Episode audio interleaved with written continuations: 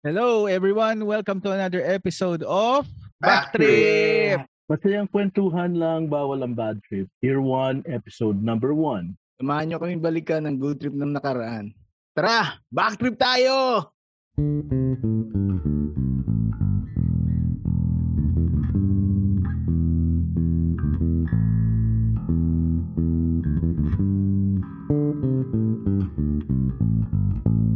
This is your chill tito, J Cool.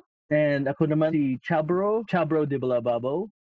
And now, are you ready to meet your daddy? With your daddy. Ano ba?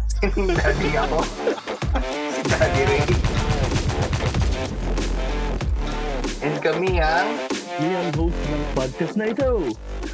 you know?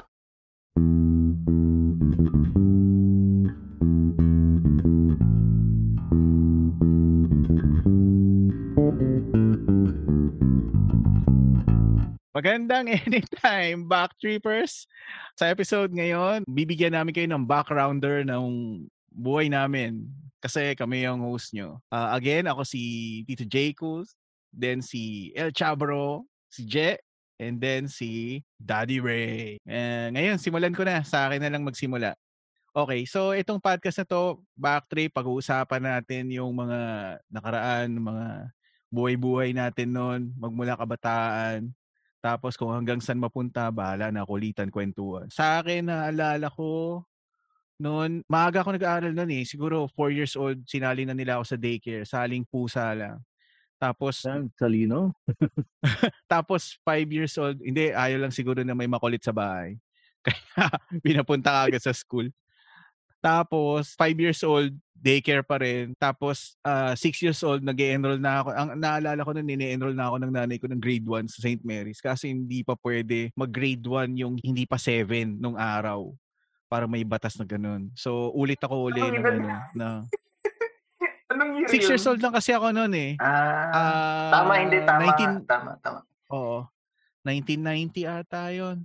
So, nag-prep ako sa St. Mary's uli. Prep uli. Tapos, tsaka ako nag-grade 1. Tapos, off-air, Je, no, napag-usapan natin, no, nag-Mary's ka rin pala. So, Mm. mamaya tatalakayin natin yung, ano, yung experience mo dun sa Mary's. Yes. Naalala ko nung grade 1 talaga, 1990 yun. Yun, yung July 16, yung Lumindol. Matindi yung ano, matindi yung experience ko doon. Ano yun eh, hapon, mga 2 to 3 p.m. yun eh. Tapos ano, yung may meron tangke doon sa may gilid ng ano, nasa third floor ata kasi kami. Tapos may tangke ng tubig doon sa gilid, malapit doon sa bintana. Bumubulwak talaga yung tubig doon sa ibabaw habang nag-shake. Ang lakas ng intensity na yun.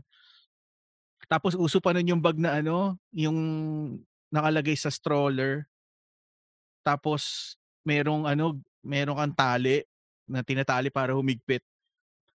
Tapos nilagay ko na lahat yung gamit ko doon, walang ayos. Tapos kinaladkad ko sa hagdanan, nagtatakbuhan lahat ng tao. Tapos, ano, ang hindi ko siguro natali masyado, tumapon sa landing ng hagdan.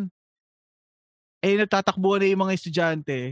Meron doon ano, teacher, siguro ano, hinahanap niya. Baka may anak siya na nag-aaral doon kasi parang may hinahanap siya na ano, estudyante, na particular na estudyante doon sa mga tumatakbo.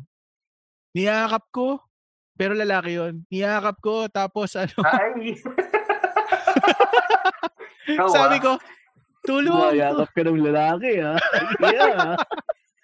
Sabi ko, ko Tito J. Tulong. Cool. Hindi. Tapos sabi ko, tulong po. Para yung gamit ko kasi sabog-sabog yung mga gamit ko doon. Pucha, hindi ako tinulungan. Nilagpasan lang ako. So, ganun pala, ano, pag lindol, tatablayin ka na nila. Sila may training Tapos ang na ginawa, eh. Ikaw wala ka pa ng training nun. Hindi mo oo, pa alam. wala. Tapos di nagbabaan na lahat ng estudyante, no? Buti hindi naman gumuho yung building na ano, matibay din. Tsaka ako inayos yung gamit ko, napulot ko. Ako yung huling lumabas, di ba? Para ako yung huling ano, huling sumuko sa mga hapon. Lahat sila nakapila na sa quadrangle, ako pa lang yung lumalabas. Sabi, sino tong bata na to? Mukhang hindi to nakinig ng instruction. ka pala dun, ha? siguro sabi, siguro sabi, relax na relax to ah. Tapos, eh, mataba ako noon. Sabi, ang tagal bumaba nito, ang taba kasi. Sa bagay, hanggang ngayon, mataba pa rin naman ako. Tapos di grade 1 ako, Mary's. Nag-transfer kami ng ano, lumipat kami ng probinsya sa father side ko sa Pangasinan, sa oh, Ordaneta. Tapos nag-aral ako sa ano, ah, Our Lady of Lilies Academy, OLA. Buong grade 2 hanggang kalahati ng grade 3. Tapos bumalik kami uli ng Manila. Alanganin na yun eh, mga September, October na yun eh. Bumabalik ako ng St. Mary's, ayaw na nila tumanggap ng ano, kalagitnaan ng ano, school year. Sabi nila, ah, ulit na lang daw ako ng grade 3 next year. Eh ayaw ng AirPods ko. Tapos, meron akong tita kasi sa ano na nagtuturo sa ano sa public school. Tapos, ayun, parang ano, ah, pwede sa public school na ano na tumanggap ng kalagitnaan ng school year. Pero hindi ako doon nag nag-enroll doon sa pinagtuturuan niya na school. Ah, doon ako sa ano sa mas malapit sa amin. Tapos ayun, tinanggap ako. Tapos sabi ng AirPods ko, lipat na lang daw ako next year. Eh ayoko na palipat-lipat na eh. Sabi ko, tapusin ko na lang yung elementary ko dito. So, yun, ah, aral ako na San Francisco Elementary School. Ang tawag nila doon, main main main building sa may oh, Frisco banda. Tapos after noon, high ah, after ng elementary, ah, mag-high school na syempre. Tapos ang choices noon, ah, Lourdes, Siena, tsaka ano, ah, ay hindi, Siena, Siena Ray, walang la- walang lalaki pa, doon eh, di wala ba? pa. High school. Wala Oh, wala pa pala. So Lourdes lang pala Mm. yung ano, yung yung choices noon. Eh ano, all boys. Ano? Tawag di, tinagilid ko talaga yung entrance exam doon. Bakit, Jay? Ayoko na ayoko ng all boys eh. Wala inspirasyon doon. Di ano, lumabas na yung exam. Taka yung AirPods ko. Ba't, ba't, ba't daw bagsak? Eh, hindi niya alam, sinadya ko yun. Tapos, ano na, meron kaming kay, ah, kapitbahay, si Marvin. Nakakalaro ko ng basketball yon pero ahead sa akin ng dalawang taon. Tapos nakaka- nakikita ng ano ng nanay ko yun pagka sinusundo ng school bus sa umaga. Sabi ng nanay ko, ganda uniform na na, parang ano, parang lasal. Black pants, tapos white polo, tapos may green patches ng school. Sabi ng nanay ko, doon ka na lang kaya anak. O edi chinika ng nanay ko si Marvin, tinanong saan nag-aaral, tapos pinuntahan namin, entrance kami. Pagpasok ko doon, nagpa-practice ng ano, graduation. Nakita ko co-ed. Oo, ayos, panalo. Di, pinasa ko na talaga yung exam. Tapos di, yun na, Vi- Vincent na. St. Vincent yun sa may West Ave. Ano bang mga highlights ng ano, ng high school ko? Wala, wala masyado eh. Ganun pa din eh, ganun lang eh. Wala Tapos, man lang ano sa high school mo? Wala namang adventure? Wala, hindi kasi ako nagsasama sa mga gimmick ng mga klase ko noon. Kasi ano, ah pero ano tawag dito, doon nagsimula nung high school yung ano, yung tawag sa akin na JC. Meron nagbinyag sa akin na kaklase ko na, na ano, masyado daw kasi mahaba yung buong pangalan ko. Sabi, JC na lang. Sabi Oh, ko, si Romel? "Ah, pwede. Hindi, si ano, si Harleen. Ah, kala ko si Ano Romel eh. Yung ano? Oo. Sinong ano, Romel? Santiago? Mm. Ah, wait lang. Venus ba siya? Hindi ko maalala kung kaklase ko siya nung first year. Ah, hindi, hindi, hindi mo siya classmate. Classmate ko siya nung first. Saturn ata siya. Hindi ba? Ah, Hindi, Jupiter. Jupiter, kayo. Yeah. Oo. Di, yun, nag, J, naging JC na yung tawag sa akin. Tapos, uh, to cut the long story short, after ng high school, ang plano naman, mag SLU ako sa Baguio kasi doon graduate yung AirPods ko. So mga December, December pa lang yon nagpunta na kami ng Baguio, tapos nag-entrance ako. Tapos February lumabas na yung ano, yung result pasado. Nag-try yung AirPods ko na ayaw niya ako payagan na ano, mag mag mag-board, mag-board mag-isa doon. Bakit? Mag-board and lodging mag-isa. Bakit? Eh sabi niya, sabi niya hindi ko daw kaya eh. Hindi ko daw kakayanin mag-isa. Mabuhay kasi Natakot ata, Jay. Takot, baka lang may iuwi ka daw eh. Baka daw isang Hindi. sim lang eh. baka isang sem lang, no? Baka may ipakilala ka na daw sa kanya. Oo, oh, tapos ano na, Ang sarap pa naman. Apo nyo. Ang sarap pa naman doon kasi civilian tapos malamig pa, di ba? Eh, Yun. nung time na yun, usong-uso yung ano eh, Dawson's Creek eh. Di, mo ganun na. sana yung forma. Ganun Tingnan. sana yung pormahan si ko Jay nun. talaga. Na, Kaya eh, ano eh, mala- malamig daw eh. Siyempre, pag malamig, kailangan may kayakap. Mapainit. Yo. Ayan na. Wala, wala pa. oh. Wala pa mayayakap nun. Kaya yung tatay nagsigurado na eh.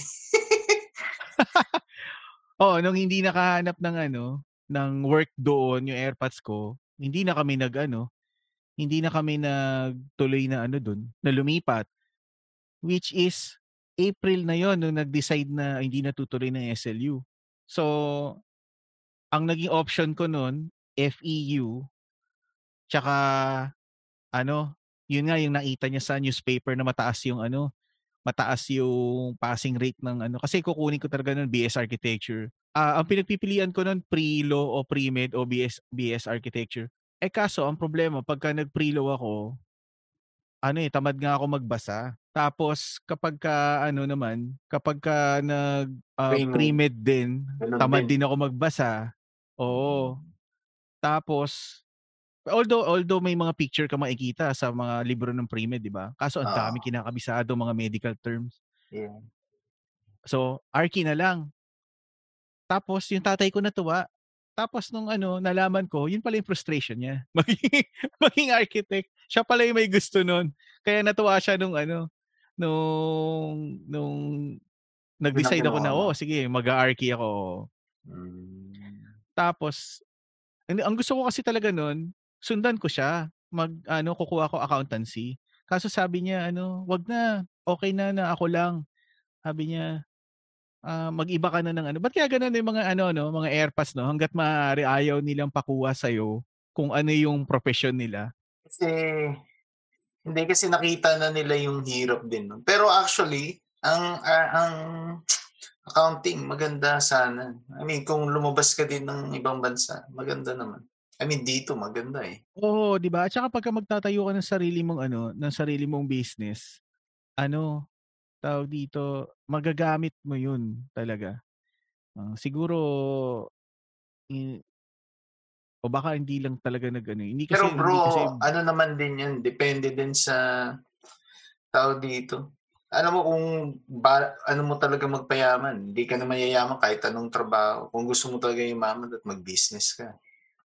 Oo, oo, oo So naman. kahit talaga. kahit din naman, alam mo yun, kung nagdiretso ka accounting, wala, I mean, okay din naman, may kita, pero kung doon mo lang din itutuon lahat, wala din masyado. Dapat talaga ano ka.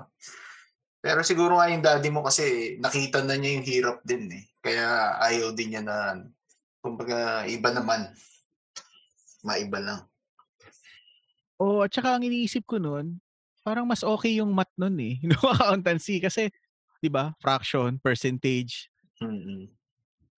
Eh Hindi kesa naman sa in, in, o engineering, algebra, physics, Calculus. calculus, 'di ba? Mm. Tapos eh di yun na nga, di nag-decide na na mag-archi ako.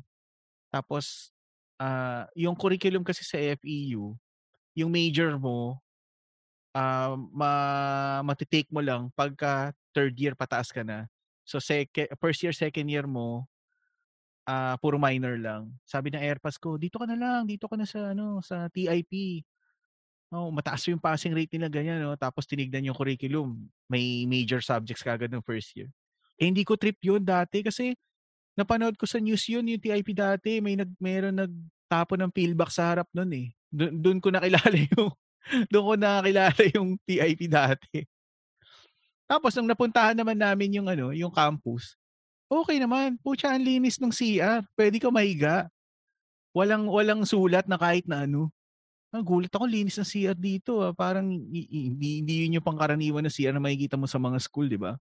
Sobrang linis ng CR doon. Kasi dati pag PE namin, minsan nauupo pa kami sa sahig, nagkikwentuhan kami pagkatapos ma, ano, mag-BS. Malinis talaga yung CR doon sa TIP. Tapos, oo. Tapos di, yun na. TIP na ako. Arky, binuno ko. Tapos after ah, makagraduate, work kagad. One month pa lang, one month pa lang naghanap na ako ng work kagad. Octoberian ako eh. So, November, yun, may work na ako kagad. Yun. Ang lupit ng summary ko, no? Bilis lang nun, ah.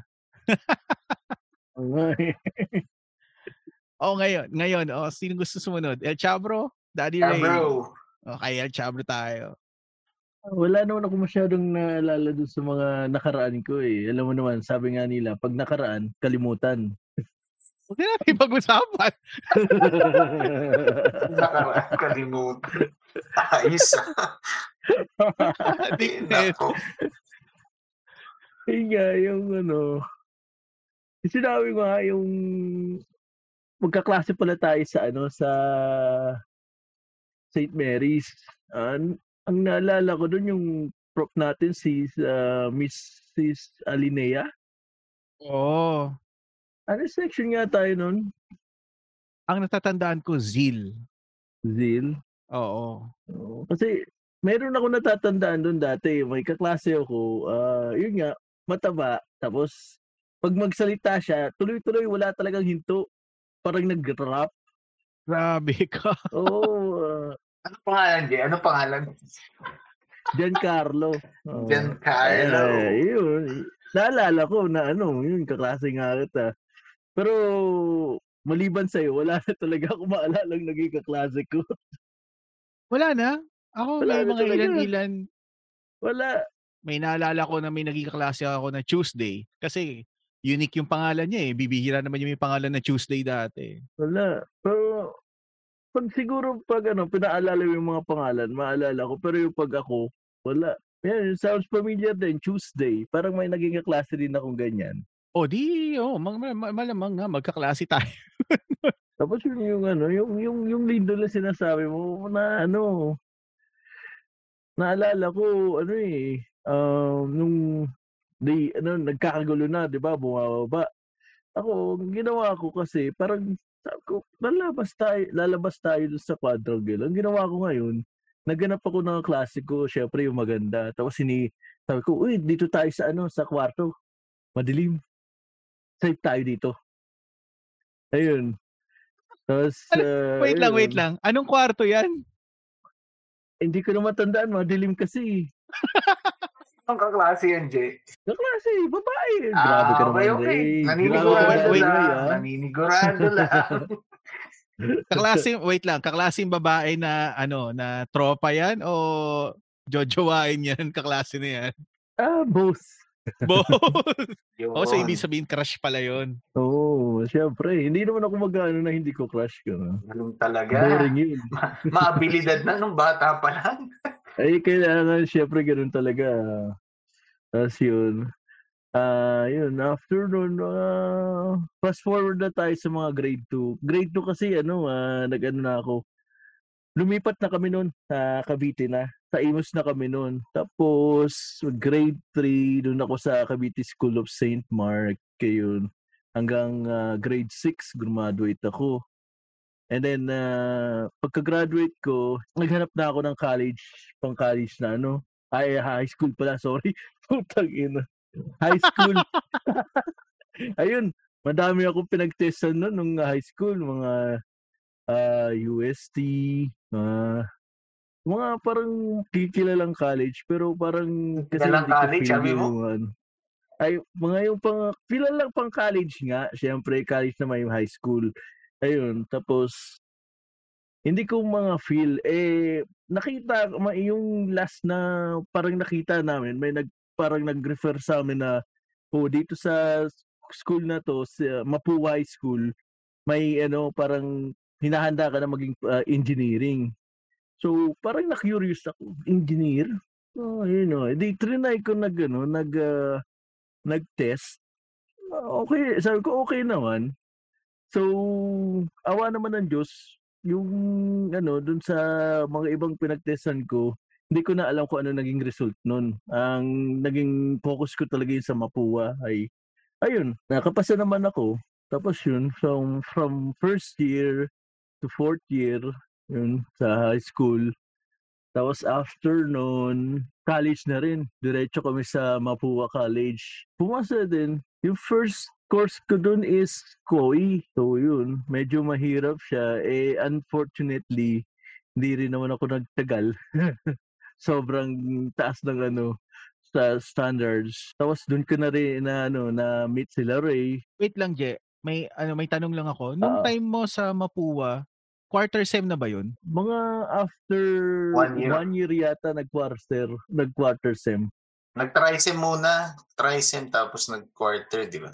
Oo. ayun. Then, doon ko na meet sila Ray. Uh, nawa, ayun na, nawala na ako sa ano, nawala na ako sa aral. Eh.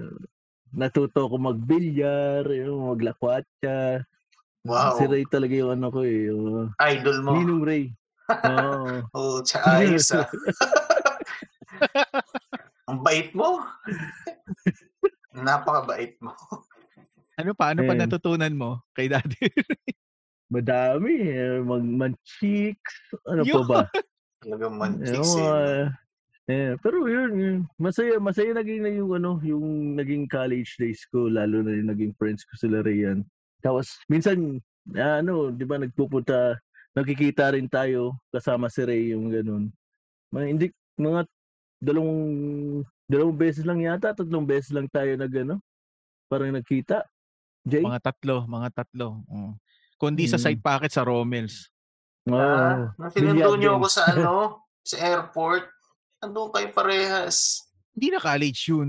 college. College. Hindi na. Nagtatrabaho na 'yun. College pa ba rin ba 'yun? College pa. Noong unang uwi ko, Ayun. college pa, men. Kasi 24, oh, siguro pag-graduate pa lang, pero college pa yun. Oh, okay. O yung una kong uwi, kasi nandun ka, di ba? Numaba pa yung buhok mo. Nandun din si Jay, tsaka si Paul. Oo, tama. Oo nga eh. Ayun, after doon, yun. Ah, nung nawala na sa Mapua, nawala na rin ako sa Mapua. Doon na ako sa ano sa AMA. Doon na ako nagpa ano, nag-graduate ka computer engineer. Kaso lang hindi ko nga rin nagamit. Iba yung naging trabaho ko. Love na love ako ni Jay, sinusundan niya ako lagi. Oo. Siyempre, na, nabalita ko, andun si Ray. Oh. Susundan Ano ba, ko si nandun na Ray. naman yung bilyar. Susundan ko yung si Ray. Oh, Kun- nandun na Kunwari yung ako sinisisi niya, pero yung totoo, gusto naman niya talaga. Grabe. ah. Grabe manise, no? Pero talaga yung totoo, sa loob-loob niya, Ray, tuksuin mo ko, Ray, tuksuin mo ko.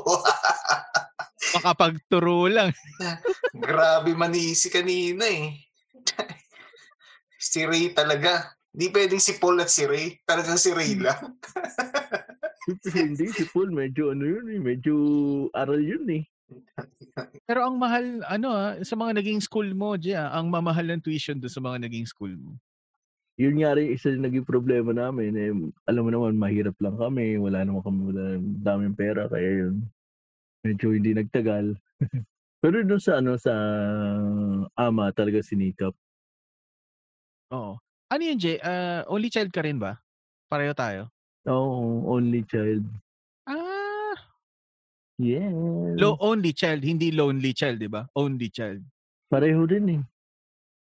Ah, talaga? Nalungkot ka dati? Ako hindi eh. Grabe naman to. Ba't hindi ka nalungkot? Hindi nga talaga kasi, ewan ko, sanay ako mag-isa. Nasa kwarto lang ako, nagigitara lang ako. Yun lang yung madalas na buhay ko dati.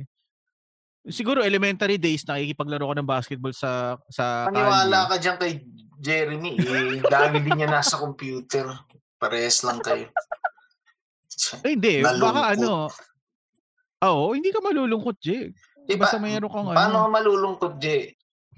May mga DVD ka, may VCD, may internet.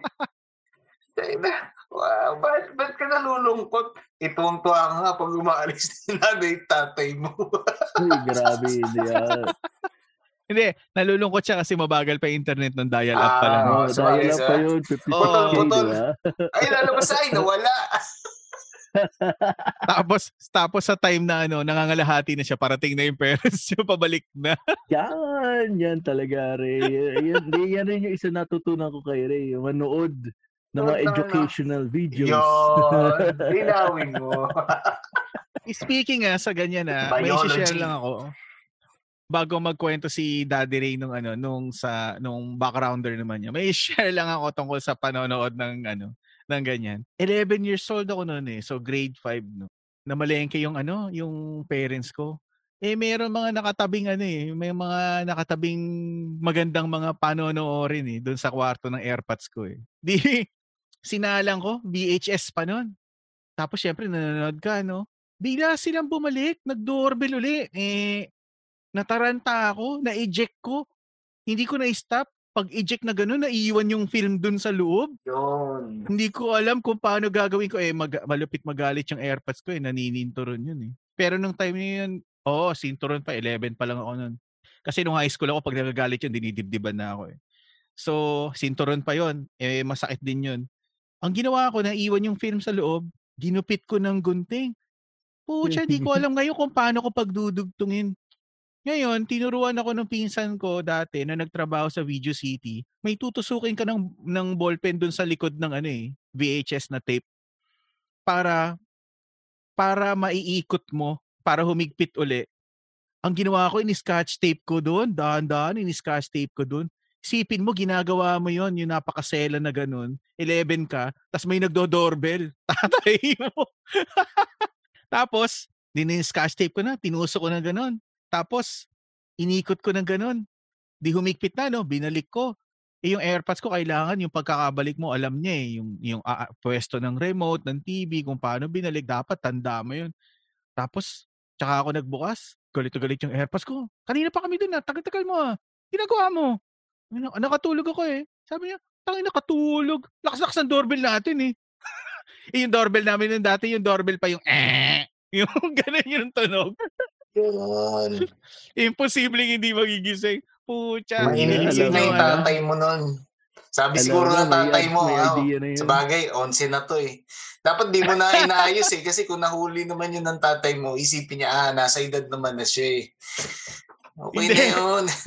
Inayos ko yun, hindi niya, ma, hindi niya makikita yun kasi pagdaan nun na ganun, parang nagulo lang yun, magkakaroon lang ng tracking yun. Uh, Ayusin lang niya yung tracking nung, nung palabas magulo lang ng konti, tapos ah, ayos na ulit. ko, malupit ka. Ako, mas malupit. Nire-rewind ko kung hanggang saan natapos dati. Ah, oh, yun. Uh, yun ang hindi ko, hindi ko naisip yun ah. Dad Ray. Kaya hindi, oh, hindi talaga mahuli kasi alam ko kung saan sinimulan.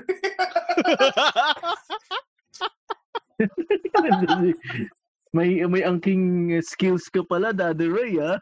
Yun ang nakakalimutan ko. Malamang Yun. pala na nadali ako noon, no? Malamang Oo, kasi siguro din pag, AirPods ko. Pag play ng tatay mo, hindi naman ito yung huli kong pinanood.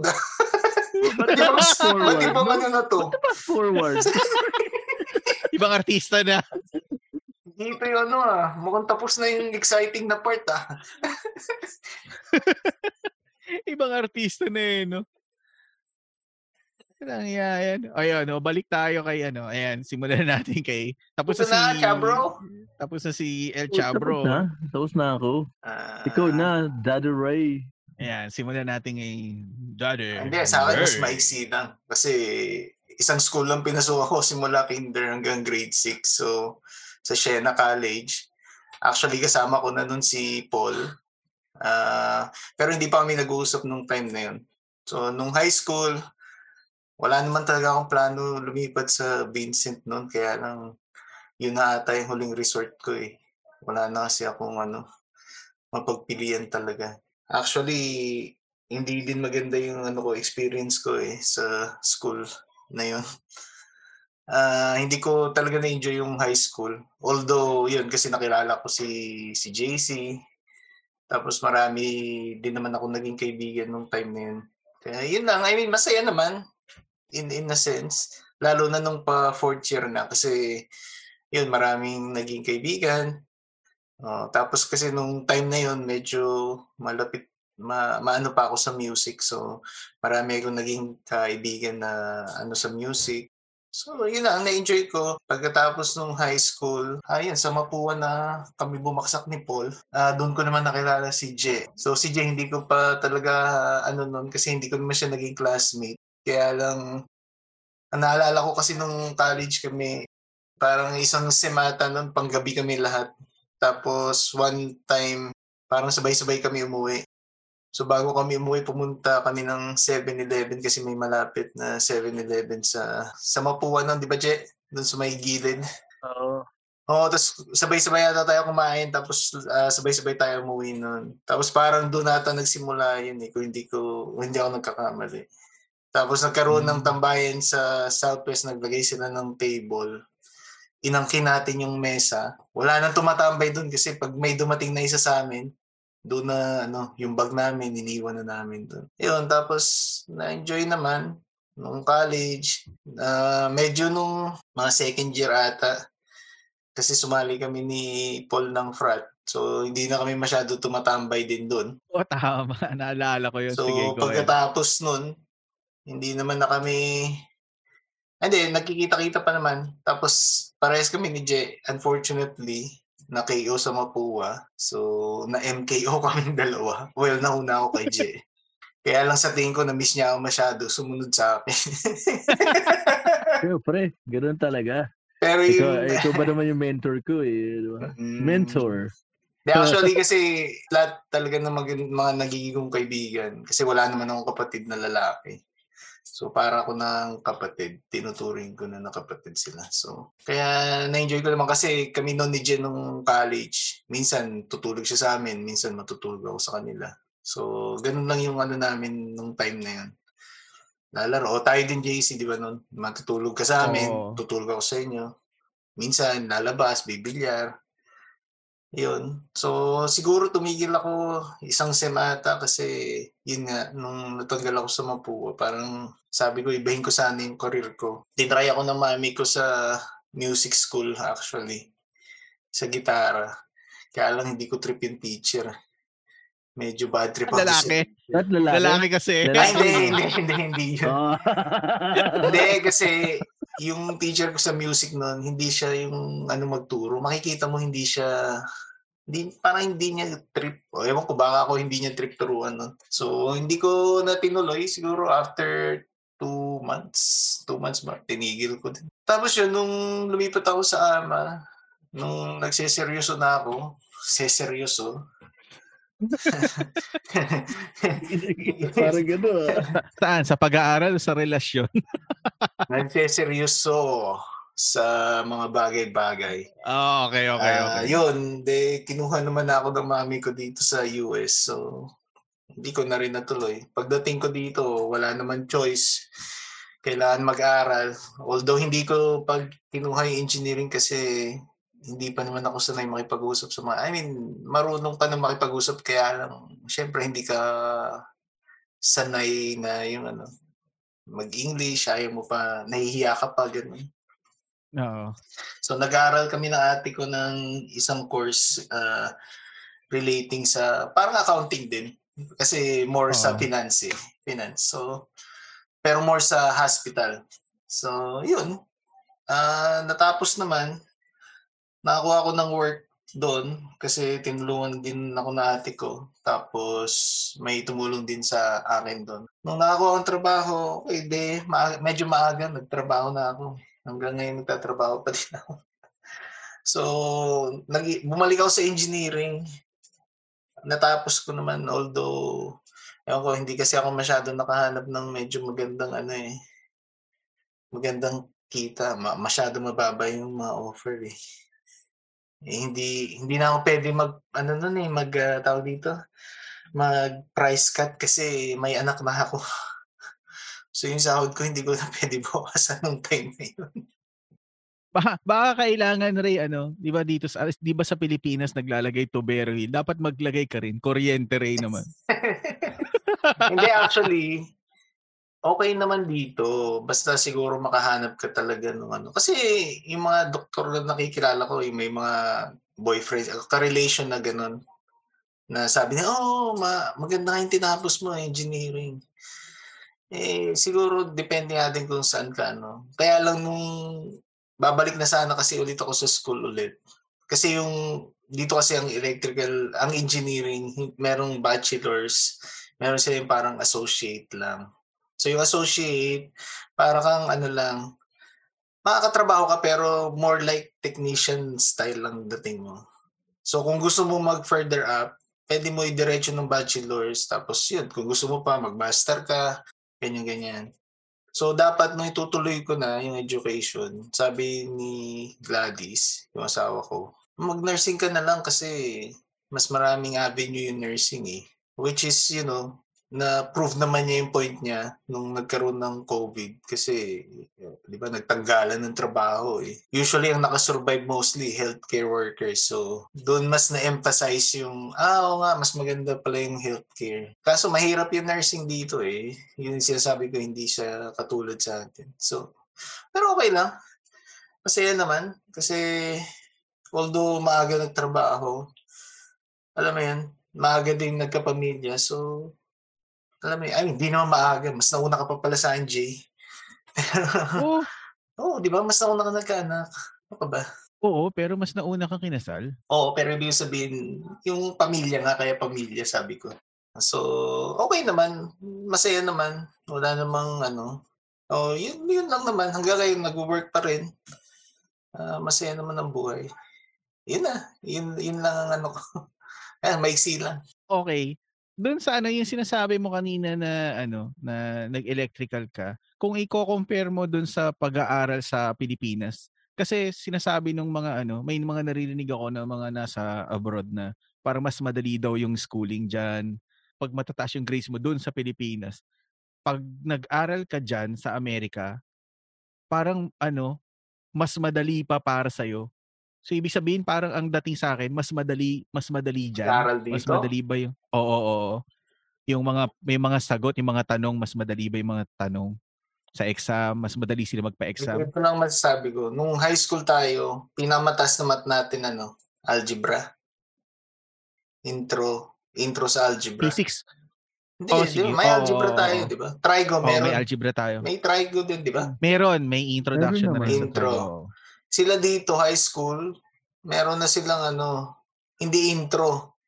Meron na silang calculus dito. So, hindi, man. Oh, okay. Ba- eh, ang ano kasi, ang style kasi, kaya mo sinasabi na ganun, kasi ang mga tao dito, mas gusto nila yung parang, kung mag exam dapat alam nila kung ano yung, yung ano ng exam, yung content ng exam.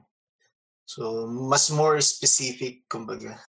Sa atin kasi, hindi naman ganun. Sasabihin na sa'yo, "Oh, ito yung chapter, magbasa ka. Yun lang ang pinagkaiba. Pero nasa estudyante naman yun, hindi naman ano. I mean, hindi naman lahat ng tao sa atin matalino. Hindi rin naman lahat ng tao dito matalino. Sa bagay nasa tao, no? Pero ay, wait lang, nabanggit mo na ba kanina na ano? Kasi dun, dun sa mga listeners, si Daddy Ray is naka-base sa New York. Nabanggit mo na kanina, no? O hindi, hindi pa, no? Ah, hindi. Sabi ko, America lang. Hindi ko sinabi sa New York. New York. Oo. Sa New York kasi Oo, naka-base siya sa New York. So, yun yung pinag-uusapan namin na lugar niya. Yun na yun.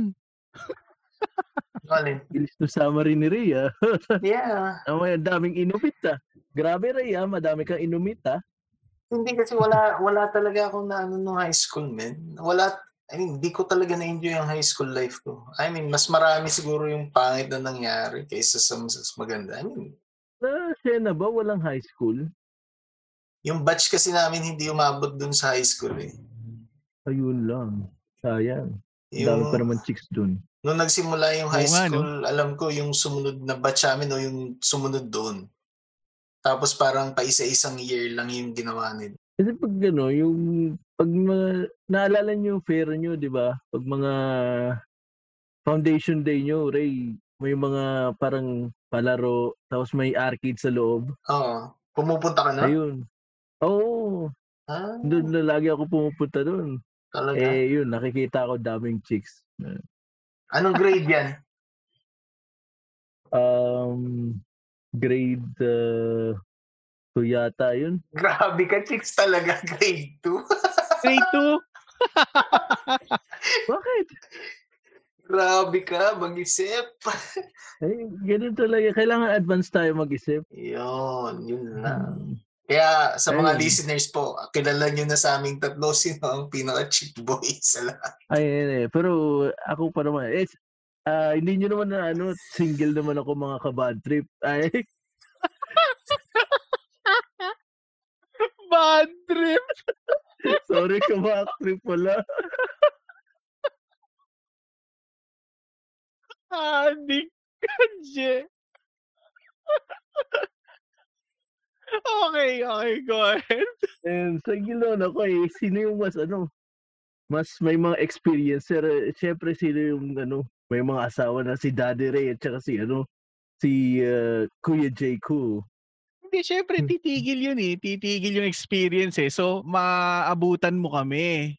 Tapos malalagpasan mo pa. Wow! Di, oh, di ba? Wow! Di ikaw na.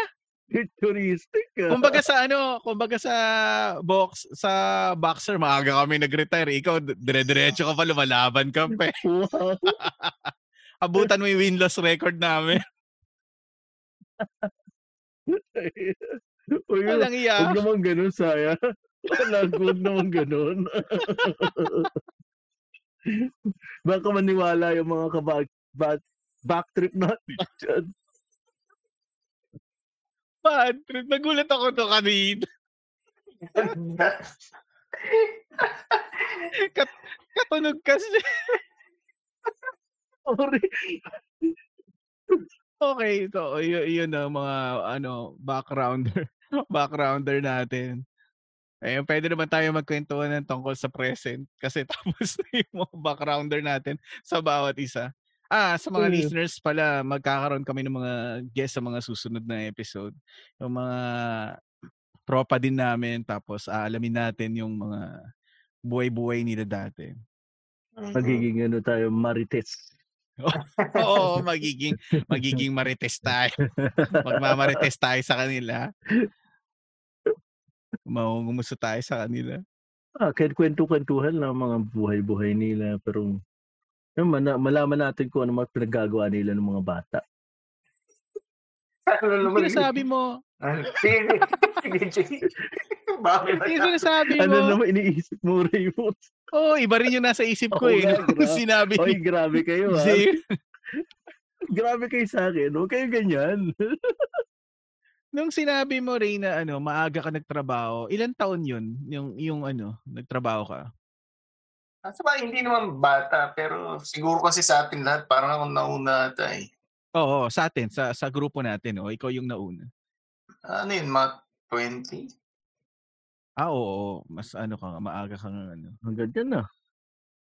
O 20 ba? 21? Ah, siguro, hindi naman ganun kaaga, kaya lang nauna lang siguro kasi. Naalala mo pa kung magkano yung pinakaunang payslip mo? Kung magkano yung sahod mo nun? Oo, Sasabihin mo ba?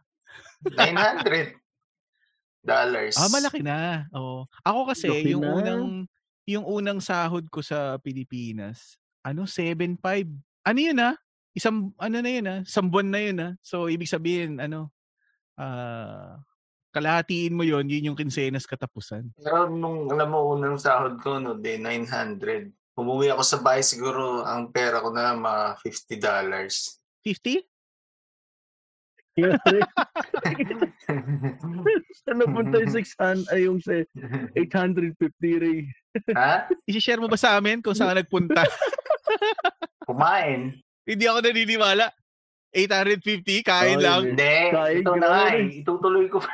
Hindi pa. Hindi, kumain kasi kami nun ni Gladys, naalala ko. Tapos, kasi ano pa nun eh, kasagsagan pa nun ng PlayStation 2 nun. Kasi naiwan ko yung PlayStation ko sa sa Pilipinas. So, yun una ko talagang tinarget. Siyempre, bumili ako ng games. O, di yun. Doon ko na lahat ah, tinanong. okay. okay. Sa naalala ko, may natira ako 50 siguro. 50 dollars. Kaya alam mo, hindi ako nagdadala ng cash sa, sa wallet ko kasi pag binigyan mo ako na isang daan sa isang araw, sigurado walang babalik. Grabe. Napaka ano mo ha. Kaya kung ang sa akin lang ATM lang kasi kung ATM at least control ko lang kung ano. Hindi ko kasi Pwede nakita yung yun pera. eh. Oh, pero at least hindi ko kasi nakikita na, ah, may pera pa ako. Pag nakita ko yung card, ay, manghihinayang na ako kung paano yun. Kasi hindi ko alam kung magkano yung laman eh. Hindi ko kasi tinitingnan. Basta alam ko lang, kung magsabi, ah, negative, oh, di, doon ko lang malalaman, wala na pala laman. Eh kasi pwede mo ring isipin na hindi ko kasi malaki pa yan. Hindi ko naman alam kung ano eh. Di gamit lang na Ay, gamit. hindi ako rin ganun eh. ganun eh. Mas malala ako pag nakikita ko mismo eh. So kung bibigyan mo ako ng 1,000 sa isang araw, most likely, kung ikakash mo, wala. Grabe naman yun. Pumapabor pala sa yung technology ngayon na ano, cashless transaction na lahat. Kaya may, mahirap ako talaga sa ano. Man. Hindi kasi ako minsan na nag-iisip din pag ano. Hindi ba ngayon nag-ano din ako, masyado ako nagkukulik ng mga laruan. Minsan yung laruan ko ang, ang mamahal pag binili. Kaya hindi ko na nga, kaya hindi ko na tinitingnan. Basta yun na yun. Pinakamalaking ano, pinakamalaking tao dito, kumbaga, nagastos ng parents mo sa'yo dahil may kasala, dahil sa kasalanan mo. O, ako, ako, ako na mauna na ako mag-share para ano ma- makuha niyo yung example. Ano, ah college noon eh, nag-bill yung cellphone ko ng ano, naka-plan kasi ako nung dati. Kinuha ako ng AirPods ko ng plan. Nag-bill yung phone ko ng ano, 16,000 ba o 20? Tapos ano, tao dito, buti na lang may tagapagligtas ako yung nanay ko. Ginulpi Siya, ka? siya yung, Ginulpi ka? hindi, pinagalitan lang, pero hindi nakarating yun sa AirPods ko eh. Tapos Ah.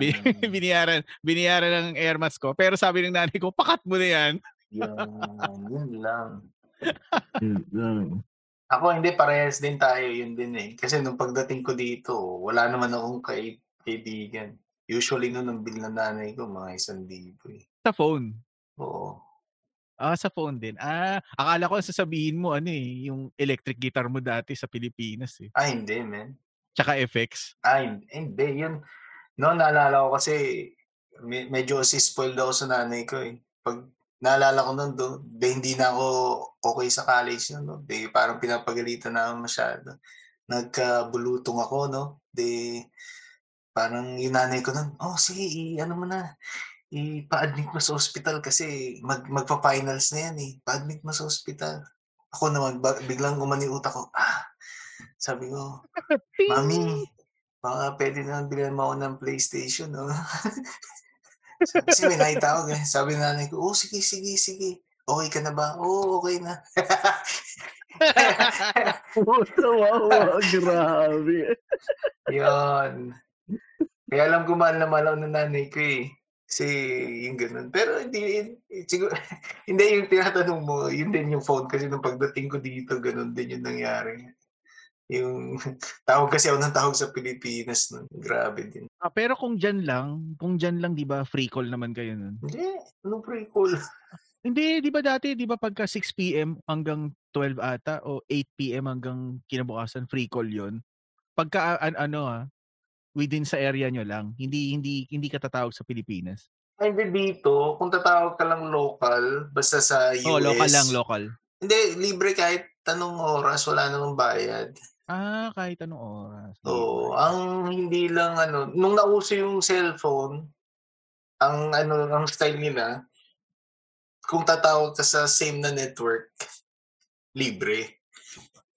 Kung hindi, ganun din. Kaya nung din kay Gladys nun, dati kami, si si Gladys, pag ah, umuwi nun, gusto niya, nasa telepono lang kami. Kahit matutulog siya dahil nasa telepono eh.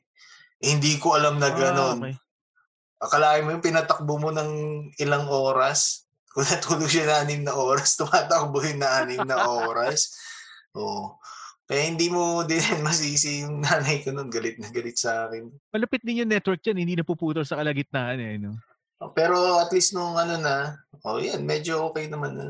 Nung nagkaroon na ng trabaho, at hindi na, sa kanya, hindi na siya yung nagbabayad eh. So, kanya-kanya na ng bayad. Di ba nangyari yun, Ray, na ano, kinabukasan, pagising, oh, putol yung tawag ah. Tapos sinabi, binaba mo, no? Hindi, hindi meron, naman ganun. meron. Ah, meron? Oo, may mga ta- Minsan nga kasi 'di ba mahilig ako magitara noon, no? Pag natutulog siya, minumute ko. So siya naman, wala na siya naririnig sa background, parang biglang tumahimik, no? Maya maya marinig mo, hello? Hello? De, ako naman nagmamadali, ay, baba ko muna yung gitara. Oh, unmute. Oh. Hindi, hindi na siguro siya naantay, binaba na. Tatawa. Oh, ba't nawala ka?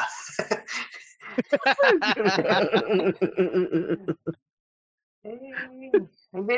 Sumasagot ako, hindi mo lang marinig. Baka humina yung signal. Wow! Eh noon pa, di ba Jay, may, di ba mahilig ako mag-record nung time na yun. Oo, Eh, oo, oo. Eh doon sa bahay nila Gladys, yung kasi may smoke ano sila detector, di ba? Yung smoke dito, detector nila, maya-maya nag tit tit. Ah, oo, oo, Oo. madidinig yun. Eh di habang nagre-record ako, maririnig mo din sa bahay, tit tit. Ay, ko Ayaw pa kasi ipababa eh. Para naman may mangyayari, di ba? Para magkatabi kami. Hindi naman. Ah, so ibig sabihin pag magkatabi meron. no? Yan, yan, yan. No, kung sino talaga yung ano, kung sino talaga yung bihasa dito, nakikita na, sino? Ikaw? ay, grabe ah. Kaya ano yun, tawag dito, di ba may tambayan kayo sa Mapua nun? Oo. Ah, nung nab- nabalitaan niyo pa ba doon sa mga tropa niyo na ano na naiwan doon na kung sino na lang yung tumatambay doon nung ano nung nawala na kayo Opo, wala na akong balita nung ano, nawala na ako dun eh. Ah, bumisita ka pa ba Sino to? Nandun pa rin kayo tumatambay? Oo, nandun pa rin. Ah, pero di ba freshman freshman pa lang ba kayo tumatambay na kayo doon buti walang si- mga walang mga senior na nagpaalis sa inyo doon na parang inagaw yung pwesto nyo, pwesto nyo, nyo na yun parang ano yun? Wala eh, naman. Second sem ata yun, no, Jay? Second sem ng Oo. first year. Kasi yung mga senior nasa main building naman kami, yung tambayan naman namin parang nasa southwest yun eh. Kaya walang masyadong senior. walang bully. Saka wala naman silang ano, kasi lalo na nung nagano kami, kasi marami naman kami nakatambay dun eh. O tsaka una-unahan naman eh, pagka may maagang pumasok nun kasi. Kasi, kasi kami nagbubukas ng mapua nun eh. Para kami janitor Grabe dun. aga. ano oras pasok nyo nun May klase 7 o'clock, nandun na ako. kayo? Oo, oh, may klase ata ako. Mga alas 6, 7, mga alas 5, ganun. Hindi naman, sobra ka naman. gago. Hindi yung mga ano, yung mga... pag may mga laboratory, alas 6, so uh, alas 7 yata, alas 6, mga ganun. ano pinil siya bro alas 5 Siyempre, eh, tingin ko yung ano, mga magbukas yung mga ibang school doon. Ano kasi siya talaga nun, Jay? Ay, Jay, talagang sabi sa'yo ito, grabe mag-aaral eh. Tayo, alas 5 pa lang nandun. Eh, siyempre, Excited kailangan makita ganun eh. Excited. Hindi, alas yung alas 5 ni Je, wala siya sa Mapua no, nasa Lyceum siya noon. Tayo, yun lang. Grabe. Iba pala inaantay. Oo. Hindi kasi no, nag-aalmusal pa tayo doon, di ba? Nag-aalmusal pa doon Oo. sa ano eh. Sara, ano, masarap yun. Si, yung, ano, kay Manang. Si Meneng. Meneng. Oo. Ano, masarap yun. Masarap yung, ano, pork chop. Good job. Oo, pork chop, sarap na. Na-miss ko na rin yung pork chop. Yung pork chop dito kasi ano eh, walang taba. Karne lang. Dito hindi What iba din ang lasa eh. Iba ang lasa ng karne. Yung pork chop dyan sa inyo rin, may taba, may kasamang taba. Oo. Oo, dito yung pork chop walang taba. Pero iba ang lasa ng karne dito, men. Karne baboy, iba lasa. Angus Ano? beef kasi. Hindi, hindi. Oo, ang Angus beef, sir. Hindi, iba, iba talaga. Hindi siya yung parang sa atin. Di ba sa atin, pag nag-iihaw ka nga, di ba? Sinasabi ng tatay ko lagi, eh, kami yan, pag nag-iihaw nun, ano, asin lang, tapos kalamansi. Tapos talaga masarap, di ba? Dito, Oo. hindi. Pag hindi mo talaga tinimplahan na yung ano, iba yung lasa. Kasi iba naman yung ano, yung pinapakain siguro. Iba. Ano sinasabi mong lasa? Yung lasa na hindi fresh o yung lasa na frozen? Anong, Hindi, anong lasa maano yun? mo talaga na kung kumain ka dito, maano mo na hindi parehas ng pagkain mo sa Pilipinas. Hindi sa malangsa o ano, hindi ganun. Kaya lang iba yung ano. Basta hindi ko ma-explain. Pero hindi mo, maano mo talaga na ano, iba. Sa bagay, oo. Sa Pilipinas kasi, bagong katay talaga eh. Yung mabibili mo sa ano eh. Baka kasi sa Pilipinas, syempre, takam na takam ka, tsaka maliit lang yung serving, kaya parang ano ka, no? Yung talagang tinitipid mo, tinatakam mo talaga. Dito kasi masyadong over, ano yung serve eh. Masyadong oversize yung serving. Kaya, Over, oversize sa ano? Sa Asian siguro. Pero sa sa size nila ng mga ano, Hindi din men. Amerikano. Hindi, kasi kahit sila nagsasabi din. Masyadong over, ano. I mean, siguro kung health conscious ka na tao, yung soda dito, my God. 1.5 liters din? O 2? Ah, dito naman kasi hindi ata ano, ano eh, 1.5, ano, 2 lahat eh. Pero, Ah, okay. pero yung, kung bibili ka sa sinihan o sa, minsan na pag bumibili ako sa, sa, sasabihin Jollibee, sa McDonald's. hindi, may Jollibee din dito, pero sa McDo, pag bumibili kami, yung small, sasabihin mo, pag tinanong anong size ng drink, sasabihin mo small, pagkuha mo, ang laki. Ang laki pa rin. Ba't ganito? Paano pa yung large? small. Oo, oh, yun na. Wow. Sarap nun. Sarap dun na. Sarap dyan ah. Kaya hindi Sa ka ma... Pilipinas, Mm, sige. sa Pilipinas yung pinakamalaking drinks doon yung nasa Wendy's eh. Mhm. Yung large ng Wendy's, yun yung pinakamalaki na ano eh. Eh, kaya na tol, nung, nung, nung nandyan ako, 8 ons na, tuwang-tuwa na ako eh. Makainom ka lang ng 8 ons na, di ba? Dito, ano yung maliit? Parang 32? 32 ba? 16? Grabe naman yan. Laki naman yan. 32? Ano, 32 ano, ano ba? ba pinag-uusap? Ano nang pinag-uusapan natin na ano? Ounce. Anong unit ng measurement niyan? Ah, 32 ounce ba? Parang gano'n na ito eh. Pero dyan na, di ba? 8 ounce, ang saya mo na nun. Kaya parang takam na takam ka nun sa co- coke. Tapos, noon kasi kami, hindi naman kami everyday nagko-coke. Kaya dito parang, oh, pumunta sa grocery, parang ang dali lang bilhin. Kaya nung pagdating dito, parang, oh, sige, coke tayo araw-araw. Umaga, tanghali, gabi. Yan, diabetes. Grabe. yung coke nakaka-addict din yun. eh. O di, tinamaan ng diabetes kasi yun lang ano mo eh. Namang lang. ibang... Siguro marami din yung ano, marami din siguro servings ng french fries dyan. Oo, man. Kasi dito, pag bumili ka ng meal, ang unang tanong sa'yo, di ba? Ah, sa bahay, sa Pilipinas din ata ganun, di ba? Ah, medium o, o parang ganun. Oh. Medium o large dito, yun lang tatanong sa'yo, medium o large. Oh, so, Walang small. So pag sinabi mong medium, okay. okay, me- Eh, kasi dito, men, small, medium, large na coke, parehas lang yung presyo. So ba't ka kukuha ng small? Oo, doon ka na sa large. Oo. Kaya ganun. Kaso hindi mo naisip, ah, puso, ang dami palang ano nun, no? Iinom ka ng ganun kadaming coke. So kung sa isang araw, tatlong beses ka kumain sa McDo, tatlong ganun din iinumin mo. My God. Naalala ko nga ano, nung unang uwi mo, tapos nagpa-pizza ka, pa-deliver ka ng pizza. Ano, nagulat ka kasi yung ano, large na yun. Sabi mo, large na to? So, Regular lang ata sa inyo. Hindi kasi sa New York, di ba, yung usual na pizza nila, yung parang sa Brooklyn na ano, yung kina-fold mo sa gitna. Oo. Ganun nila kinakain. Meron na rin ano, meron na rin sa Pilipinas na ganun kalaki. Di ba, Jay, meron na? Alam ko lang sa SNR eh. Ah, oo, yung sa SNR. Oh, sarap din. Na-miss, SNR, na-miss ko yung ano, oo. na-miss ko yung pizza sa SNR. Shakey's meron. Meron malaki sa Shakey's. Kaso pasadya ata yun. Kaya Naku, dito pasadya kasi yun. ganun ang ano nila, style nila kumain. Pero hindi naman, yung Domino's, kung order kang Domino's o Pizza Hut, siguro mas malaki lang ng konti. Pero kasi nung dumating yung ano, o akala ko parang medium lang yun eh. Kasi masyado talaga maliit yun. Eh. Pero yung mga ano, yung mga kung magluluto ka ng ano, Filipino na foods diyan, kumpleto naman yung ingredients mo diyan. O merong ano, may kulang.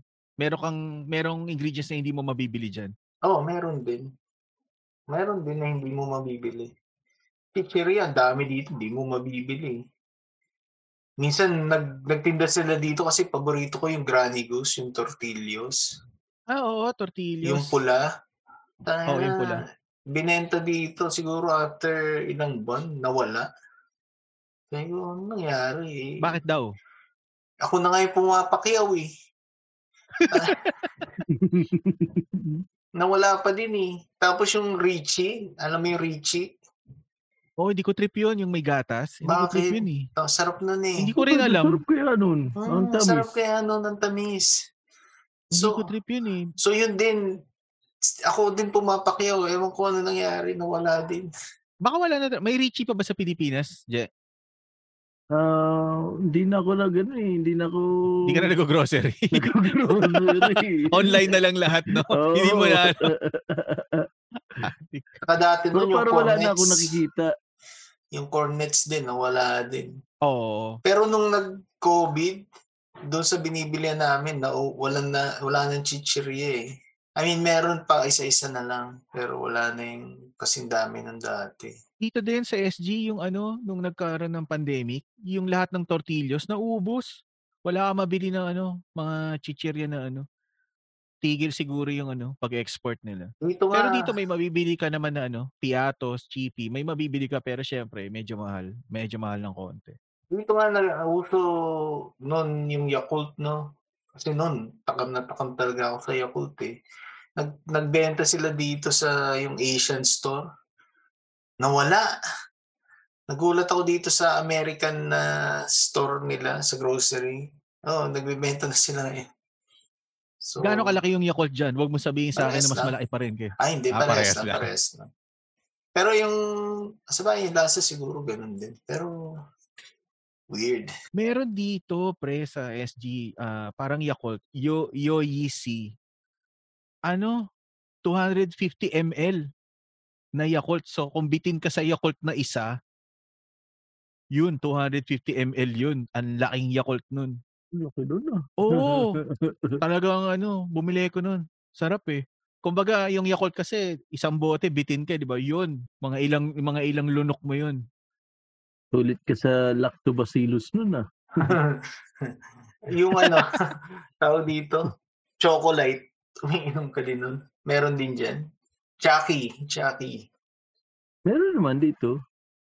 Filipino store, meron Chucky dito. Ah, Yun din nun, pinapakyaw ko eh. Pinapakyaw ko din yung Chucky dito. Pagkaya na, ba't ang dami yung binibili? Ah, tatlo po yung anak ko eh. Hindi nila alam kasama ka doon. Oo, kasi isa pa lang ata anak ko nun. Sinasabi ko, "Tat- tatlo yung anak ko eh.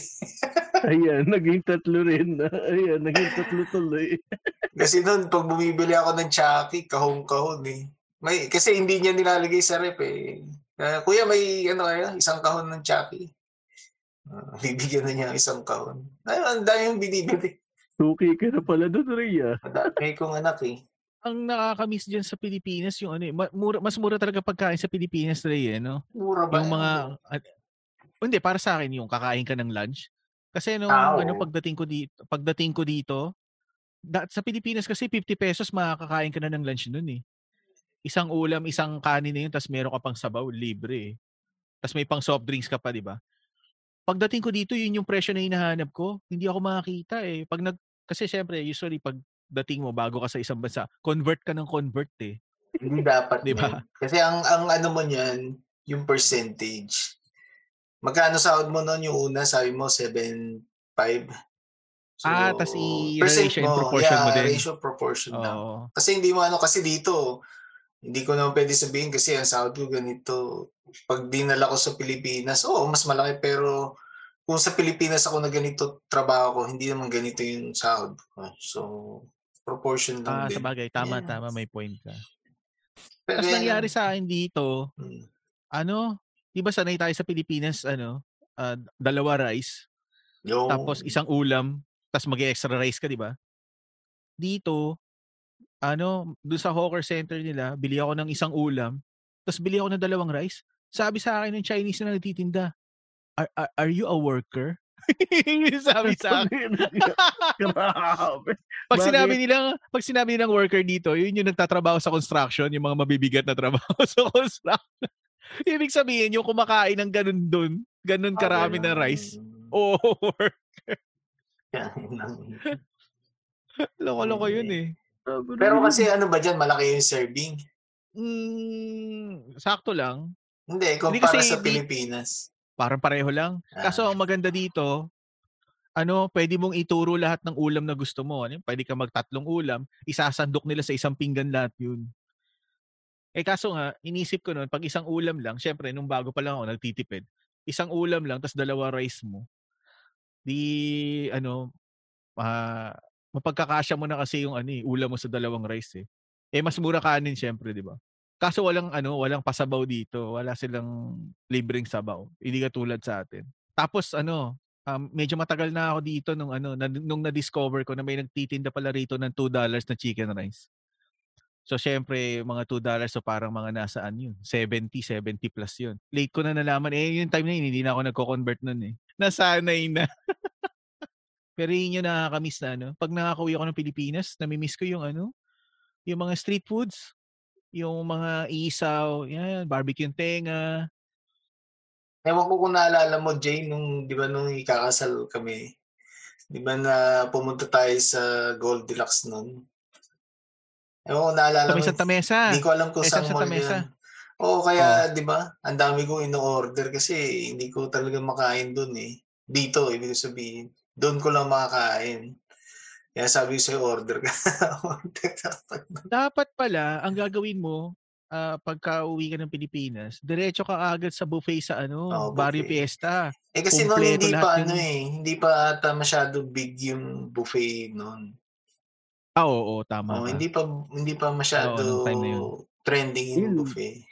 Oo, ngayon, madami ng buffet eh. Oo. Eat all you can. Kasi noon nga ako, unang kita ko lang na buffet talaga na naalala ko, yun doon lang sa hotel na tinulugan namin eh. Kasi yung breakfast nila buffet. Parang hindi kasi common sa Pilipinas naman ng buffet. Oo, tama. Dito, Oh, dito, nung time na ano, yun, nung oo, time na yun. Nung time na, oh yeah, yun. Nung mga bata tayo, di ba, hindi mo naman naririnig. Buffet, what the heck is that? Ano ba yung buffet? Pero ngayon dito, dito kasi, saan ka pumunta? Buffet doon, buffet dito. Kaya nung, Oo, uso, ano, uso pala dyan. oo, kaya, kaya nga ang bilis tumaba dito eh. Kasi, yun ang inaano mo, puro buffet. Pero Depende. pandemic nawala yun, di ba? Hindi naman, meron pa din naman. Ah, Meron talaga, pa din. dito kasi nawala eh. Nung nag-pandemic nawala. Kasi syempre, Mas konti lang ata. Mas konti lang yung mas pwede pumunta. Pagkakaalam ko, alam ko, nagbukas pa iba eh. Kasi doon sa, ano nung mga anak ko doon, katabi buffet. Alam ko, hindi naman nagsara eh. hmm, teka lang, shinare natin yung ano natin, di ba? Yung unang payout natin, no? Si Oo pala eh, si Chabro. Chebro. Oo. Nananahimik. Siguro 30 mil kagad yung unang sahod nito. Ay, ano, ma- maliit lang, maliit lang. Nasa, ano na yata yun, um, pagkaalam ko, six. Sa isang buwan. Wow, mo. Hindi ako naniniwala sa'yo. Wala na mas niliit pa doon doon sa akin. Six nga, kasi parang yung unang pinasukan ko is, parang hindi ako considered as uh, ano talaga regular. Um, So, temp lang, mga ganun. So, six Ah, lang. baka ano yun? Ah, OJT ka ba noon? Intern? Hindi, Hindi. naman. Hindi parang naman. contractual lang ata, gano'n. Oo, ganun, mga ganun. Kaya yun. Pero ano yan? Bawas, ba, binabawasan kanila ng SSS, pag-ibig. Hindi. Yung, Yun yung sa akin, ano, wala. Yun ang ano, yun yung maganda doon. Walang SSS, walang ano. Kuha ko yung 6. Pero 6, yun yung unang sweldo ko. Kaya, ayun. Eh, ako naman, pagka ano, sweldo ko, Bawagan. unay, sweldo, oh, nay, sweldo ko, bigay ko sa Nay? inyo, sa inyo lahat. Oh. Sa, sa mama mo talaga o sa mama sang?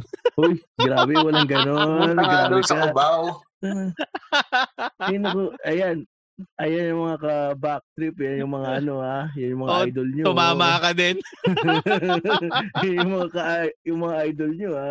At Nakikita na talaga kung sino kung sino bihasa, master. Na, natutunan ko lang din yan eh. Ako din natutunan ko din lang to. Kay Je. wow. eh, eh, eh kung, kumbaga, master pala natin si Ray, no? Inosente po. Oo. Ninong yan eh. Yung sa akin nun, bumili lang ako Big Mac eh. Yung ano, unang sahod ko, tapos binigay ko na sa nanay ko. Kasi nung time na yun, ako na yung breadwinner namin nun eh. Nabalik yung mga anak. Hindi. Wala lang choice talaga eh. Naging breadwinner.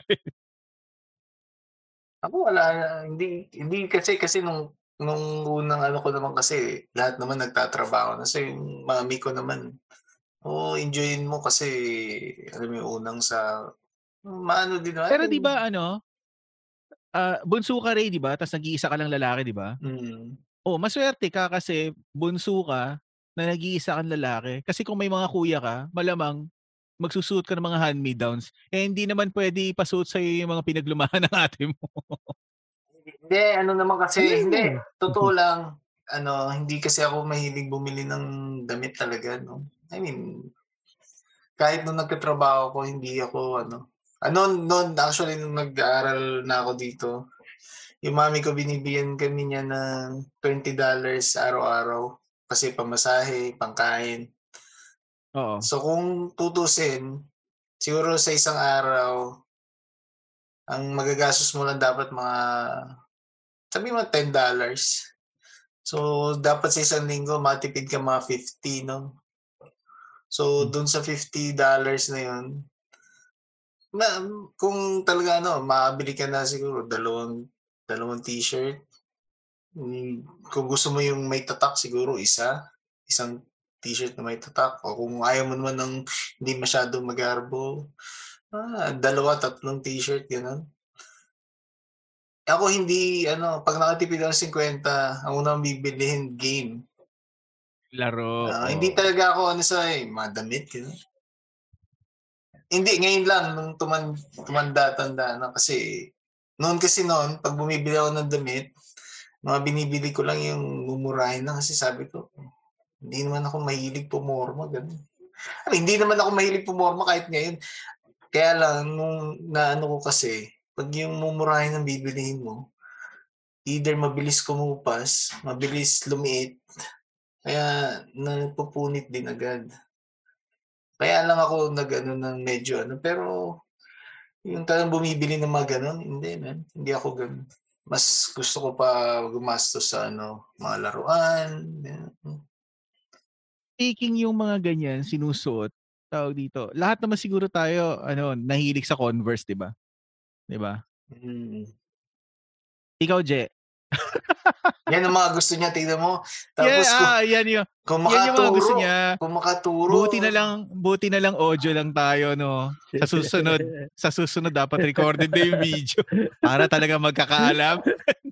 ano ba? Ano ba tanong mo? Sa Hindi, sabi ko. 'di ba lahat naman tayo nahilig ah at some point in Converse. time nahilig tayo magsuot ng Converse, 'di ba? O hindi ka mahilig sa Converse, Je? hindi, hindi talaga ako mahilig dati pa sa sapatos eh. O hindi kasi ang itatanong ko sana sa inyo. Kasi nung bata ako, okay pa ako sa Converse. Pero ngayon may edad na ako. Sumasakit na yung pa ako sa Converse. Yung hinliliit ko parang naiipit na. Iniisip ko. yung size mo. Iniisip ko kung ano, hindi. Ganun pa rin eh. 40, sa Euro kasi ako, 42, 42 hanggang 43.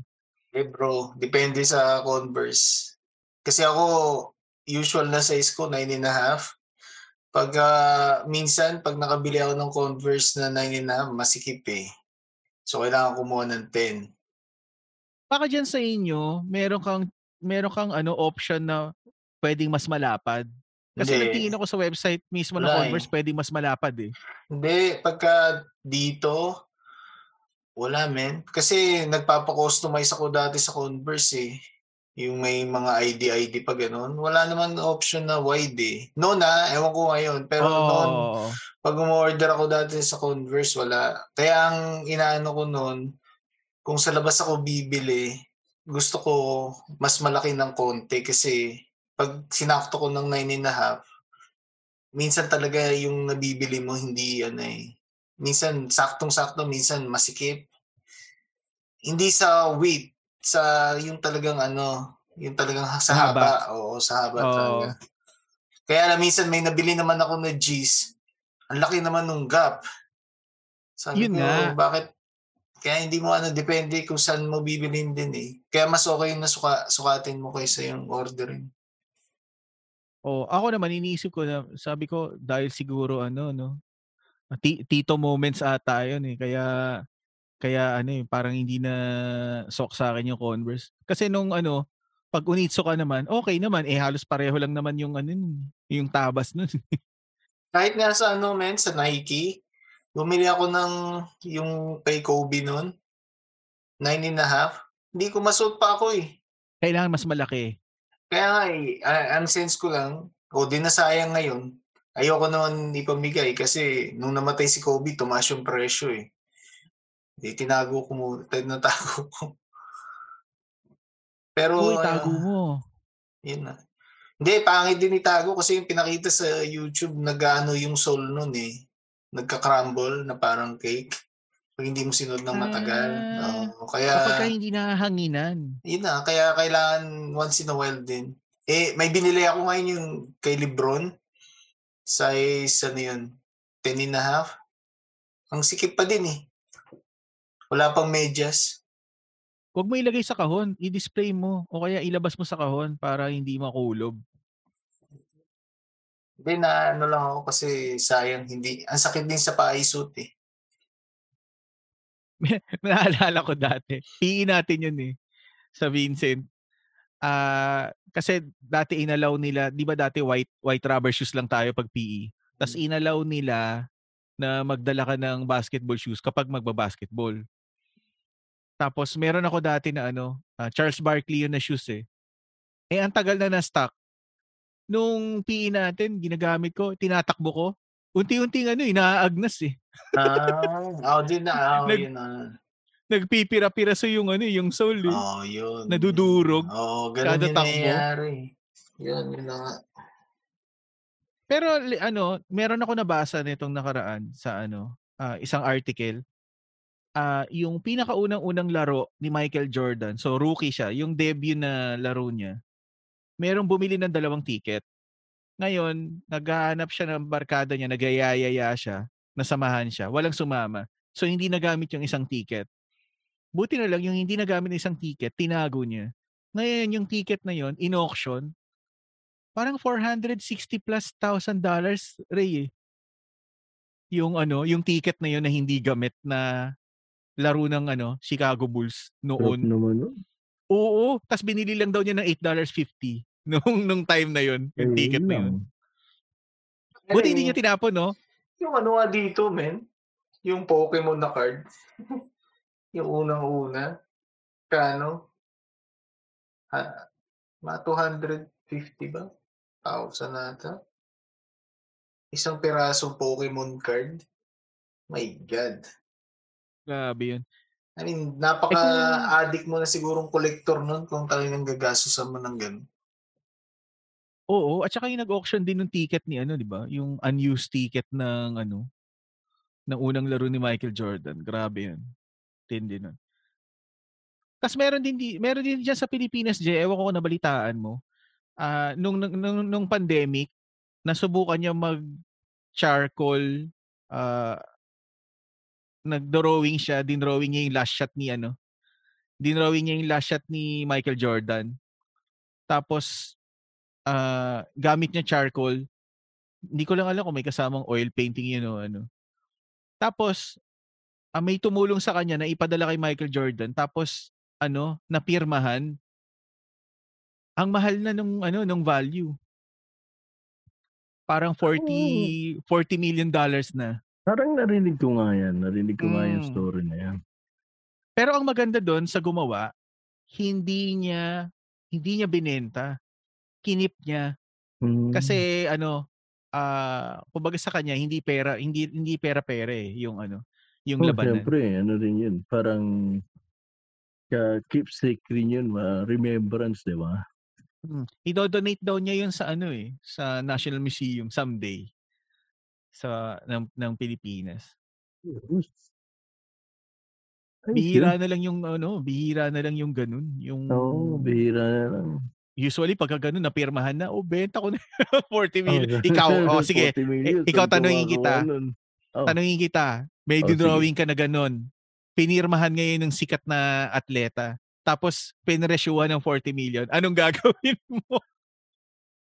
Bibenta ko, siyempre. O, di ba? Yung, yung ano, yung karamihan, ganun yung gagawin. Kahit ako madedemonyo ako eh. Oo. Eh, 40 Pagka kailangan, kailangan mo na talaga, di ba? Kumbaga meron kang Trump, Trump card na Oo, tama. instant millionaire. US dollars pa. Hindi naman. Pero ba, syempre, sayang rin naman yun, di ba? Maka matutulong mo yun sa ano. pam pamumuhay mo, gano'n. Pero Oo, at saka ilang generation mo 'yun, yung yung magbe-benefit do'n. Oo, 'di ba? Pero kung gano'n talaga, kung hindi mo naman kailangan ng ano, pera, eh, di keep mo. Remembrance. Oo, pero yung ano, yung nag-drawing nun hindi hindi naman hindi naman siya ano, hindi naman siya gano'n ka-well off, pero talagang ano, ah, bilib ako sa kanya kasi do'n mo makita na hindi lang hindi talaga pera-pera yung ano, Siguro yung talagang labanan sa avid kanya. fan siya ni ano, ni Michael Jordan, 'di ba? Sige mga ikaw kung mga avid fan ka ng ja mga sikat, 'di ba, eh, kahit naman presyo na malaki yung ano, memento mo sa kanya, eh, hindi mo rin naman bebenta. Oo, oo. Yan siguro talagang fan na fan siya ni ano, Michael Jordan. Ikaw ikaw Ray, oh tanong kita, pinag-uusapan namin ni ano, ni Jay yung ano, yung tungkol dun sa painting. Eh, yun oh, may Yakult. You know? Lactobacillus. Na na, ang tanong, sorry. Hindi, yung ano, ah, may paint may painting ka na ginawa, pinirmahan ng isang atleta, ta's nagkaroon ng value 40 million. Ibebenta mo hindi? Bibenta ko. 40 million US dollars ah. Bibenta ko. Kahit Oo, naman di ba? hindi. Oo. Oo. Yun na nga. Pero yung gumawa nun ng painting na yun, hindi niya binenta. Ibibigay, ido-donate pa nga niya sa National Museum someday. Baka mayaman siya. Hindi, hindi, hindi. Nakita ko yung ano. Tsaka sa kanya rin mismo doon sa article, ano, hindi naman siya, hindi naman siya ganun ka well off. Pero ang dami niya nang nabebenta na ano, nagawa niya nitong ano, nagsimula lang siya nitong pandemic lang. Nakalimutan ko yung pangalan. Bakit eh. tayo daw niya ibenta? Ano, kasi kumbaga sa kanya, tinitignan niya yung work of art niya na ano, sagrado, parang ganun. Kasi siyempre, pagka ganun, binenta niya, baka isipin ng tao na ano, pera-pera lang, ganun. Alam mo, sa totoo lang, I mean, opinion lang naman, no? Oo. Oo, Talaga. opinion naman lang naman. Hindi, hindi Opinion lang talaga tayo sa, dito. Sa, sa akin kasi, oo, sinasabi niya, pera-pera lang. Pero, yun naman talaga yun. eh. Parang na-dismaya eh. Hindi, hindi na tinuloy yung sasabihin. Parang, "Hmm, sige na nga, dun, ah. hmm, sige na bahala ka sa buhay. Hindi kasi ako noon, alam mo, ganyan din ako mag-isip. Oh, ganun. I mean, na, di ba, nung, sa, lalo na sa atin kasi, di ba, nagko-compose pa tayo ng kanta, ganun, ganun. ah, oo, tama. Hindi naman dahil sa pera. Pero syempre kung inoferan ka, wala namang masama doon kasi pinaghirapan mo naman yun. Hindi naman yun yung parang, ah kasi talagang ginawa ko lang to kasi yun sense na yun. Pero syempre kung meron naman nag-offer, hindi mo naman hindi mo naman inano yun, di ba? May sila lumapit sa iyo. So hindi mo naman Oo. ano. Kasi tayo, di ba? Yan mga ginawa mong kanta.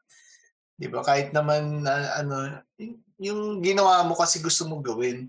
Pero kung may naka-appreciate, gusto nila bilhin, di ba? Why not, Why diba? not? Oh, pinaghirapan mo. Bakit? Di ba? Ginamit mo naman yung utak mo nung ginawa mo yun. Yung abilidad mo mag-gitara, ginawa mo naman. So, bakit naman hindi? I mean, doon Je, mo. A- alam mo kung bakit may halong ano, dis, dismaya si, si Ray kanina, nung nagsasalita siya kanina. Kasi pag higop niya ng Yakult, ubus na kagad. Eh, bahala. Kulang eh. Isang. Hindi kasi. Ilan ba max yan? Ilang max pwede inumin yan sa isang araw? Dalawa? Tatlo? Wala naman na. Bakit? May nakalagay ba? Ang alam ko may max yan, hindi pa ako nakaubos ng lima niyan eh. Siguro max ko tatlo. Parang bawal eh. Parang bawal ka sumobra eh. Hindi ko lang alam. Hindi. Wala naman nakalagay. Ano naman siguro? Hindi ba mataas sugar niyan? Mataas, pero wala nagsasabi sa bawal mo ano yun. Kasi ako, Ilang ML? eh. Ilang Ako ML? 80. 80. Oh. 80. Wala to, men. Mababa lang. I mean, meron, pero Ako dati, plastic, plastic, plastic yung binibili. Mga 12 yata yun, isang plastic eh. Bus naman, isang ano. Isang upuan lang? pag may nagsabi sa'yo mali, sabihin mo probiotic yan. Maganda yan sa katawan. Sana. Siyempre lahat pinagbabawalan? sobra, lahat ng sobra masama. Iba naman yung sinasabi mo. Iba naman yan, sir. Ay, ano. Dapat magkaroon ng ano eh, no? ng beer tas flavor niyang ano, ganyan, probiotic. Beer na may ano, lactobacillus. Nasa nun. Hindi pre, kasi pagka gano'n, 'di talagang iinom ka ng iinom. Healthy, eh. Alam mo nga iniisip ko, 'di ba nauso dati yung mga ano, pyramiding, 'di ba? O kung kung ang ano, pyramiding ano, alak, malamang tuloy-tuloy yun, walang malu walang malulugi na pira oo. Isipin mo pyramiding, San Miguel Horse, so bibili ka ng ganito, walang lugi yung pag-aalak. Wala. Eh, ano na, tahimik mo. Eh, pinapanood ko uminom si Ray, eh. Ng Yakult. Hindi, iba, pina, i- iba pinapanood mo uminom eh. Uy, grabe. Hindi, ah. Talaga. So, DI. balik tayo dun. Hindi ba giniginaw yung pinapanood mo? Uy, grabe. Wala, wala. Walang ganon. Grabe Hindi ka. kasi, mal- kasi malamig yung iniinom. Ikaw naman, no? Oo, eh. Malamig ba yan, Ray? Galing to sa freezer eh. Oo, malamig. Ah, si Ray, ah, mukhang si, si Ray talaga yung pinapanood mo uminom. ah. Masarap uminom si Ray. Parang ano eh. Parang ano, Parang ano, ikaw ah. Alam ko Ah, ba babae na- trip mo? natatakam. Nakat na ano ako sa iniinom mo eh. Parang gusto ko bumili ng Yakult. Ah, Matagal rin na, matagal na rin naman ako hindi nakaka ano inom ng Yakult. Meron ng ano, Yakult na light, di ba? Puta, parang ano yun. Meron. para sa ano, Ano yun, diabetic. Nakakita ka na ba nun, Ray? Meron dyan? Ah, pagka ano, nag-grocery ako, pipicturean ko, send ko sa inyo, may Yakult na light, pre. Hindi ko alam na non-fat pala Ano, to. Ba yun? kita mo? Non-fat pa pala yan, no? Ay, Hindi, kita. kulay, parang kulay blue. Kulay blue Ah, yung print. oo, hindi nakakita na ako. Yeah. Oh, meron, di ba? Oo. Ah, yun ba yun? Na- Ano ba yun? Hindi ko alam, pero nakakita na ako ng blue. Oo. Parang ano yan eh. Yan yung pale pilsen tapos may light may light na version. Ay, nako. Talagang ano ah. Kino-compare mo sa beer. ah. Marami pwede i-compare sa beer. Darating tayo dyan sa mga susunod na episode natin. Kaya ngayon, for the meantime, this episode is about to... Hindi pa pwede. Oh, sige, sige, sige. Pahabain pa natin. Pahabain natin. Sorry, sorry. Hindi naka-ready. Sorry. ah, akala ko, akala ko may errands ka. Hindi, hindi, hindi. Hindi nakabukas. Okay, okay. Sige, sige. Sige, sige. Okay, okay. Ayan. And this episode is about to end. Uh, okay, so we hope you enjoyed this episode. Thank you sa lahat ng mga nakikinig sa amin. Ayun. Sa yun, thank you sa mga lahat na nakikinig sa amin. Sana makinig ulit kayo at huwag kayo magsawang makinig sa amin. Makinig kayo ng makinig. Yun lang. Ayun, at tsaka pakiusap namin, ah, since pilot episode to, i-share nyo, pag narinig nyo to, i-share nyo sa ibang kasama nyo, and then hopefully yung mga kasama nyo, i-share din nila sa iba, na para dumami na dumami yung, ano, yung fan base namin. Ah, ayun, masayang kwento lang dito. Backtrip tayo. We'll see you then. Cheers everyone! Peace out!